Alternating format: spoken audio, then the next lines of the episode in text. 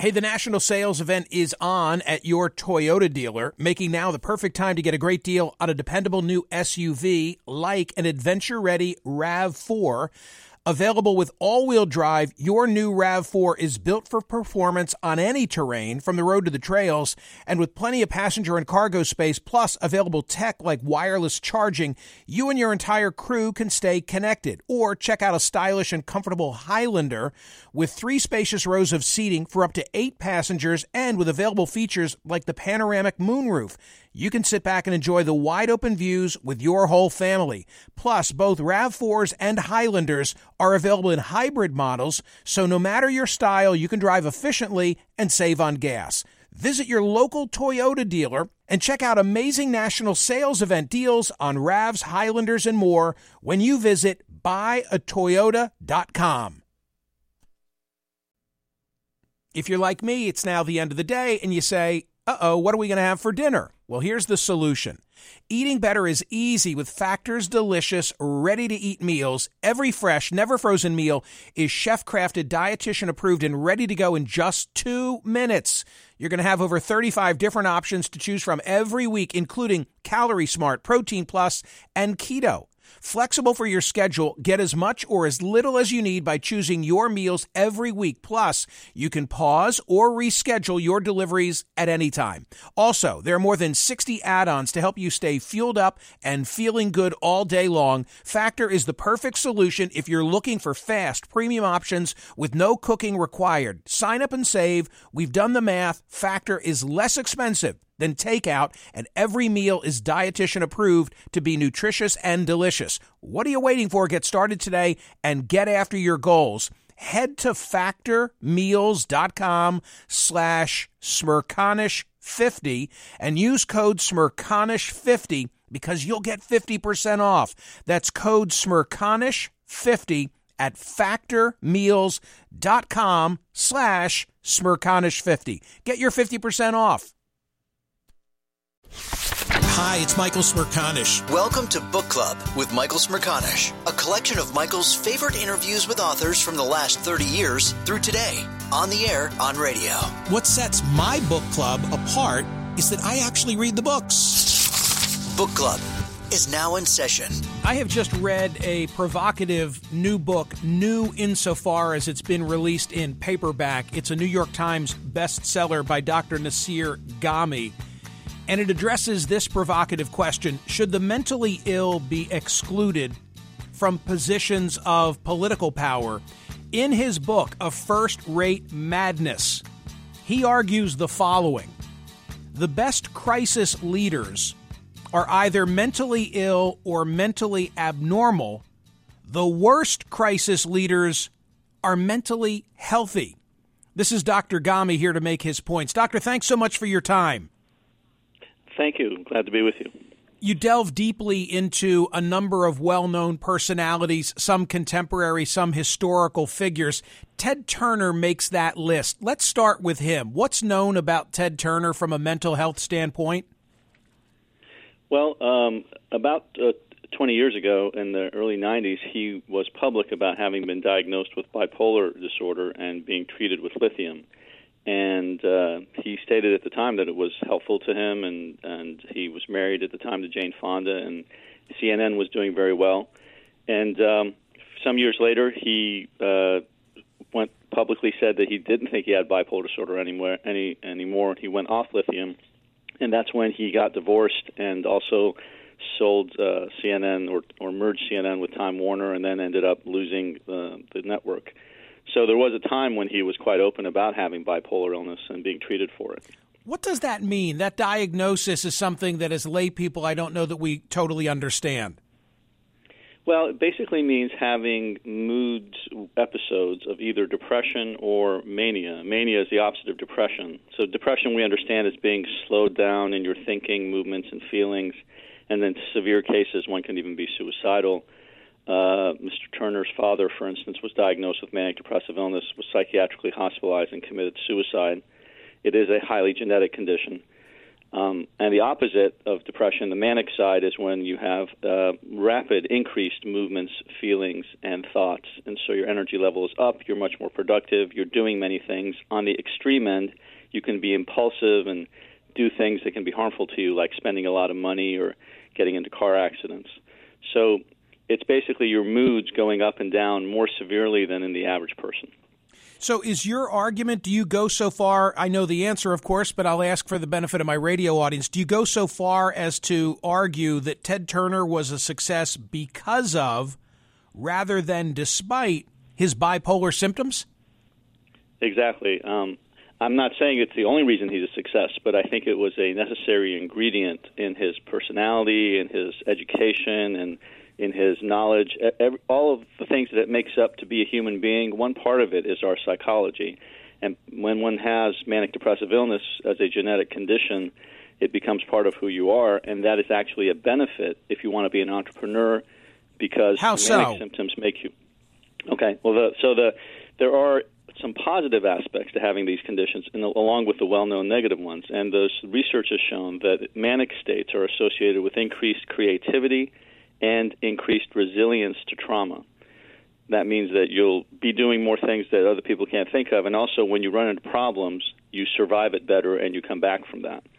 Depressive symptoms are associated with increased empathy towards others and increased realism. You're able to be more aware of your circumstances in a more realistic way. And these traits are exactly what makes for a great crisis leader. I'm going to ultimately ask you, but what about in a non crisis time? But uh, let's not go there yet. Let's talk about a few other examples from your book. Uh, the man of the 20th century, Winston Churchill. First of all, why does he even factor into a book like A First Rate Madness? Well, Churchill is, is one of the cases I think that's very well established. Um, he was uh, diagnosed and treated with psychiatric conditions while he was uh, uh, uh living. His physician uh, wrote his uh, published his diaries about 10 years later after Churchill died, documenting all this. Churchill was diagnosed with severe depressive episodes, had them. He was treated with amphetamines for them, which is was the standard treatment in the 1930s and 40s. And he was also diagnosed with cyclothymia, which is exactly this manic depressive mild mood swings that people can have all the time. They're always a little up and down. And that was one of the diagnoses his neurologist gave him. And um, I think that that again Churchill showed a lot of realism in the 1930s when uh, everyone else was um, more or less ignoring the Nazi threat, and he was very depressed at the time. There were times he couldn't even get up and go to Parliament. He expressed suicidal thoughts at times. At the same time, he was a very creative and uh, resilient person, obviously, in terms of uh, being the leader that stood up to um, the, the Nazi threat and got England through World War II. Um, and you know his his creativity is really incredible too. Franklin once Franklin Roosevelt once said of Churchill that he has a thousand ideas a day, four of which are good. And that's the kind of thing you see in these kinds of leaders. You you paint a contrast in the book between Neville Chamberlain, the, the man known and, and I guess the synonym now for his last name is appeasement, and Churchill. Uh, Chamberlain being the, the mentally stable between the two. How do you think that it benefited the UK, the world at large, that Churchill fought these demons during the course of his life? Well, I think he uh, really was the savior of the country. Mean, through the 1930s, for about a decade, Chamberlain uh, and uh, Chamberlain's mentor, the prior prime minister, were um, you know very stable, very um, rational individuals. Chamberlain had been a mayor of a major city in England, and had, had been a very popular and, and successful leader of the Conservative Party. The rank and file loved him. He rose through the ranks. And during the peace and prosperity of the 1920s, he was great. In the 1930s, he was still popular, but he just ignored the, what was happening. And um, when Churchill was finally made prime minister after a decade of being uh, in the wilderness, as he famously said, uh, some of the people in, in his party were so nervous. They said, uh, "You know, we can't believe that now he's going to be the leader of this party. People didn't think he could handle it. He was too um, unstable in a way, they thought. But in fact, when the crisis came, he was the most uh, resolute and stable and clear leader that you could have. And uh, he clearly was the man that they needed. And it, to, to your point, he had to suffer for about a decade or two through a lot of depression and a lot of isolation uh, in order to be available for England when they needed him. But Dr. Ghaemi, are, are you saying that because he was constantly dealing with, as he put it, the the the, the black dog, the depressive mm-hmm. periods in his life, that he was by nature pessimistic, glass half empty, and when some saw the threat of the Nazis on the horizon, he assumed the worst because he suffered from depression, whereas a Neville Chamberlain, who was more mentally stable, didn't appreciate what Churchill saw. Yes, you could put it that way, although I would adjust that a little bit. I would say that Chamberlain addressed the Nazi threat in a very rational way, assuming he was de- dealing with a very rational man. You know, people said he was like an engineer trying to come to an agreement with with Hitler, and that's not the way Hitler worked. Hitler, as as you, as you know in my book, I also wrote about Hitler having bipolar illness. Uh, Churchill. Um, I don't think he was just pessimistic. I think he was realistic. And let me put it to you this way: there, there's this research that's called that describes what's called depressive realism, and it shows that when people have mild depression, and then they're doing experimental tasks where you're essentially assessing their ability to be aware of how much they control the environment. People with mild depression realistically assess their ability to control their environment, whereas people who do not have any depression at all, who are completely mentally healthy, overestimate their control of their environment. It's called mild normal positive illusion. So it's normal for us to be a little illusionary, to think we control things a little more than we do, to be a little more optimistic than reality warrants. But when you're in a major international crisis and the lives of millions of people can fall in the balance of a little bit of positive illusion, it's better to be a little bit depressed. That's what Churchill was. It wasn't that he was pessimistic, he was realistic. You have a chapter about the, the Kennedys, JFK in particular, sickness in Camelot. Were his maladies strictly physical or physical and psychological? They were physical and psychological. So Kennedy um, is another example of someone that we can now speak about with a lot of detail. And in all these cases, I'm really not speculating. I, I have a good deal of written documentation, medical records, private letters, doctors' reports, and so on. In the case of Kennedy, about 40 uh, some years after he died, his medical records were made available for the first time by his family. Uh, very generously, everything is available now for scholars. Now, you have to be a physician to look at them, but they make it available to you. And I and I looked at them. I believe I'm the first psychiatrist to do so. And uh, Kennedy's medical records clearly state that he was diagnosed with Addison's disease most of his adult life. This is the the disease of the adrenal glands, where you the glands do not produce steroid hormones, and if you don't get steroid hormones, then essentially you can't fight off infections. And in the pre-antibiotic era, the, you would die from that. The the mean lifespan was about 30 years old, and it's sort of like having AIDS. Your immune system is not able to function because the steroids aren't available. Kennedy was lucky in that in the 1940s antibiotics got developed and then steroids were developed for the first time as a treatment. So through the late 1940s and into the, all the 1950s, he was being treated with antibiotics and steroids for repeated hospitalizations for Addison's disease. One of the things that Addison's disease can also do is it can cause depression because stero- if you don't have any steroids, uh, which are somewhat required for your mood, you can get depressed. And so Kennedy had periods of depression in the 1950s where sometimes he was even suicidal and thought about drowning himself. Even in the White House, I discovered for the first time he was treated for depression with psychiatric medication briefly. This, and one other thing to add about it steroids are needed for Addison's, but as we know very well with athletes and so on, steroids can be abused because they make you feel more happy, more aggressive. In in a word, they make you more manic. They increase your energy level and can cause manic states as well if their dose is high enough and in people susceptible to it. And Kennedy was abusing steroids and getting excessive amounts of them throughout the late 1950s and into the first two years of his presidency until his doctors finally got it under control and got him to use uh, average amounts instead of high amounts before the Cuban Missile Crisis, thankfully. I was just going to ask because I don't recall reading in the book a discussion of what went on during the course of the missile crisis and whether these factors uh, played a role. Absolutely. Before the Cuban Missile Crisis in, in late October, in late 1962, Kennedy had been abusing steroids a lot. I've documented in the books. Uh, the medical records, his doctors would document exactly how much testosterone she would inject into him each day. And uh, there's, he was very erratic. He was very un- unproductive and unsuccessful as a president until then. But just before 1962, one of the White House doctors, Admiral George Burkley, finally uh, decided to intervene and got Robert Kennedy to agree with him. And without Robert Kennedy's intervention, it wouldn't have happened. They essentially did an intervention where they stopped uh, President Kennedy from getting any injections from the other White House doctor, who was his personal physician. And he was flying in another doctor from New York who was injecting him with substances which they didn't even know what it was. They stopped all that and they got him on very low dose pills and uh, about a month or so later, we were almost in the middle of a nuclear war, and President Kennedy handled it with the resilience and the rationality and the realism that we all know probably saved the world uh, from a, a war. And the next year, he totally changed his civil rights policies and became the very proactive and committed president that he was in that arena, whereas before he'd been waffling on that topic for quite a while. So my my view is that the, the great President Kennedy that we know in the last year of his presidency really came about because his steroid use became under control, and then his mood stabilized, and he uh, you know he became a more um, productive and effective leader. This is Dr. Nasir Ghaemi. He's a Tufts University psychiatry professor. The book is titled A First Rate Madness. This is the Book Club with Michael Smerconish podcast from SiriusXM.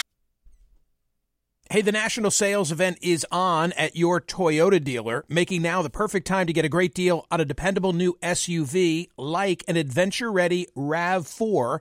Available with all wheel drive, your new RAV4 is built for performance on any terrain, from the road to the trails, and with plenty of passenger and cargo space, plus available tech like wireless charging, you and your entire crew can stay connected. Or check out a stylish and comfortable Highlander with three spacious rows of seating for up to eight passengers and with available features like the panoramic moonroof you can sit back and enjoy the wide open views with your whole family. Plus, both RAV4s and Highlanders are available in hybrid models, so no matter your style, you can drive efficiently and save on gas. Visit your local Toyota dealer and check out amazing national sales event deals on RAVs, Highlanders, and more when you visit buyatoyota.com. If you're like me, it's now the end of the day and you say, uh oh, what are we going to have for dinner? Well, here's the solution. Eating better is easy with Factor's delicious, ready to eat meals. Every fresh, never frozen meal is chef crafted, dietitian approved, and ready to go in just two minutes. You're going to have over 35 different options to choose from every week, including Calorie Smart, Protein Plus, and Keto. Flexible for your schedule, get as much or as little as you need by choosing your meals every week. Plus, you can pause or reschedule your deliveries at any time. Also, there are more than 60 add ons to help you stay fueled up and feeling good all day long. Factor is the perfect solution if you're looking for fast, premium options with no cooking required. Sign up and save. We've done the math. Factor is less expensive than takeout, and every meal is dietitian approved to be nutritious and delicious. What are you waiting for? Get started today and get after your goals. Head to factormeals.com slash smerconish50 and use code smerconish50 because you'll get 50% off. That's code smerconish50 at factormeals.com slash smerconish50. Get your 50% off.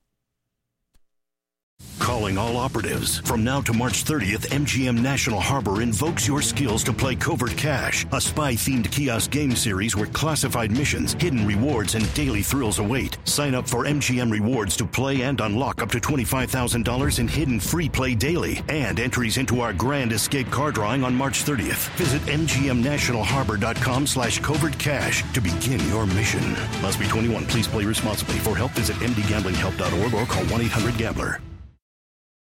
VR training platforms, like the one developed by Fundamental VR and Orbis International, are helping surgeons train over and over before operating on real patients. As you practice each skill, the muscle memory starts to develop. Learn more at meta.com slash metaverse impact. Listen to Michael live, weekdays on POTUS, Sirius XM Channel 124, and on the SXM app. I promise, doctor, I'm not giving it all away for free. I, I have That's just okay. uh, two, okay, two or so final questions, if I might, and thank you for being gracious with your time. What about in a time of non-crisis? Do you want? I mean, you're making the argument, and I think you're making a, a very provocative, very effective argument that suggests that a person with some mental illness or mental abnormalities is actually well suited in a time of crisis as a political or even military leader. But what about when it's not a time of crisis? Right. So, my argument is is basically both sided. I say that in a time of crisis, this is the kind of leader we need. But when it's not a time of crisis, when the past predicts the future, when there's peace and prosperity, when essentially you don't really need a leader to do much, you just need them to be there administering things, supervising things, but not really being very creative or, or intervening, then uh, normal mentally healthy leaders are fine. People who uh, have a little positive illusion. They're optimistic. They have good social relationships. They get along with everything. They keep things moving smoothly. That's fine under normal circumstances. The problem we have is that there always will be crises, and then when the crises come, we usually have the normal mentally healthy leaders in power, and they're not there and able to manage. Right, but you've you flipped my question uh, on its head. I'm wondering, what about the individual who has the issues that you've identified? Are they similarly well equipped to govern at a time of stability? Right. I think that's a good point. I think that the that Winston Churchill, for instance, was a, not a good Chancellor of the Exchequer in the 1920s. He did a really bad job. He would have been a poor prime minister in the 1920s, and he was a great one in the 1940s. I think the right person needs to be selected for the right time. And it's true; these kinds of leaders do not do well in, in, in normal times, and, and often probably will cause more problems as opposed to being helpful when we are living in a time where there is no crisis. So you're saying that they function better in a time of crisis than in a time of non-crisis? Right. In fact, if you look at the biographies of most of these leaders, you know, you look at Lincoln before the Civil War, Churchill before World War II, William General William Sherman before the Civil War, they were not uh, successful, productive members of society most of their lives. It was only during the crisis that they flowered. I didn't even get to Lincoln, and I'll, I'll leave that for readers. Okay, here's my final here's my final question for Dr. Nasir Ghaemi. Is the public ready to entertain this type of provocative argument given the stigmas that unfortunately are still attached to mental illness? Thank you very much for bringing out that point because I think that is the central point. And, and I think it's the reason why this book, which I published a few years ago, uh, had a lot of positive comment and a lot of negative comment too. I think it touches on the fact that the public is really not yet ready to address, understand these issues dispassionately or clearly because we discriminate against people with psychiatric problems or mental conditions. Uh, just like we discriminate, have discriminated against people on race, gender, and sexual orientation, and still do, but we, we are more conscious of that and improving along those lines. We are not really conscious of how much discrimination we still have against psychiatric conditions. And so these ideas seem really counterintuitive and really odd but it's partly because we're ignorant. We don't know that these conditions actually have positive aspects proven, like I've described, and it's partly because we discriminate uh, at an emotional level, and we don't really consciously, we're not consciously aware of how much we discriminate against these conditions. So one And of the things the- I, I hope, yes. I was going to say, and yet the irony is that if these biases had been uh, in evidence, if we had known about JFK what you know now, if if individuals in the uh, television realm had known about Ted Kennedy, if we'd known about Lincoln, if we'd known about Churchill, they wouldn't have advanced to the position where they were of such immense benefit to society. That's true, and that's why they hid all these aspects of themselves from the rest of the world. Um, and uh, you know, it was understandable, and it still is understandable. I think we need to get to the point now, though, where we can at least look back on these people who've been dead for 50 years or longer, and honestly judge them, honestly talk about these aspects of them, and then start drawing some conclusions about our current life and about ourselves and about the future, and say, you know what, let's know about the medical and psychiatric histories of our leaders, and, but let's talk about it not in a pejorative, negative way, but also look at the positive aspects. I thank you so much for writing the book and for being here to discuss it. I thought it was fascinating, and I hope you can tell from the tone of my voice I was completely into the subject matter and uh, enjoyed the read. So thank you for that. Thank you so much. That's Dr. Nasir Ghaemi from Tufts University, A First Rate Madness, uncovering the links between leadership and mental illness. Love to take some calls on this. Hope that you found it as provocative as I have. I can tell from your face that uh, that you did. Well, just two doctors chatting over there. Well, you know that's that's true. Just a you Yeah. know just a, a PhD and a. Uh, and a medical doctor and a medical doctor. Right, I would be the former. Yeah, you're right. Yeah, a little doctor chat. In fact, I hope it wasn't too technical for the rest of you. It was a little Thank highbrow. But yes. it doesn't. Uh, he makes me think that that uh, mental health is the next frontier. In other words, I loved what he said about part of it is ignorance and part of it is there is discrimination and not knowing. It's sort of the unknown. TC? Fascinating as we are all you know diagnosing the candidates. Well, right? I, I of course I am I am a Churchill aficionado, Right. and I was well familiar with his black dog periods, which which were present throughout the course of his adult life. Um, if they had been known to the public, then you know he's not going to be elected prime minister. And yet, looking back historically, you say, "My God, where would would we be? Where would the world be without the resilience of Winston Churchill?" At that time in our history, And yet, there's no unstopping that knowledge. In other words, we're not going to go back to not knowing about an individual's health. I know, but I think it- so. We need to instead do as the doctor said, which is look at it differently. You just stole my thunder. I was I was going to say it's important to learn historically so that if you hear something, you don't immediately prejudge and preclude. Hear more of Michael Smerconish on SiriusXM's POTUS Channel 124. Live weekdays from 9 a.m. to noon East or anytime on the SiriusXM app. Connect with Michael on Facebook, Twitter, YouTube, and at Smerconish.com. Book Club with Michael Smerconish. New episodes drop Mondays, Wednesdays, and Fridays. BP added more than $70 billion to the U.S. economy in 2022. Investments like acquiring America's largest biogas producer, Archaea Energy, and starting up new infrastructure in the Gulf of Mexico. It's and, not or. See what doing both means for energy nationwide at bp.com slash investing in America. Calling all operatives. From now to March 30th, MGM National Harbor invokes your skills to play Covert Cash, a spy themed kiosk game series where classified missions, hidden rewards, and daily thrills await. Sign up for MGM Rewards to play and unlock up to $25,000 in hidden free play daily and entries into our grand escape car drawing on March 30th. Visit MGMNationalHarbor.com slash Covert Cash to begin your mission. Must be 21. Please play responsibly. For help, visit MDGamblingHelp.org or call 1 800 Gambler.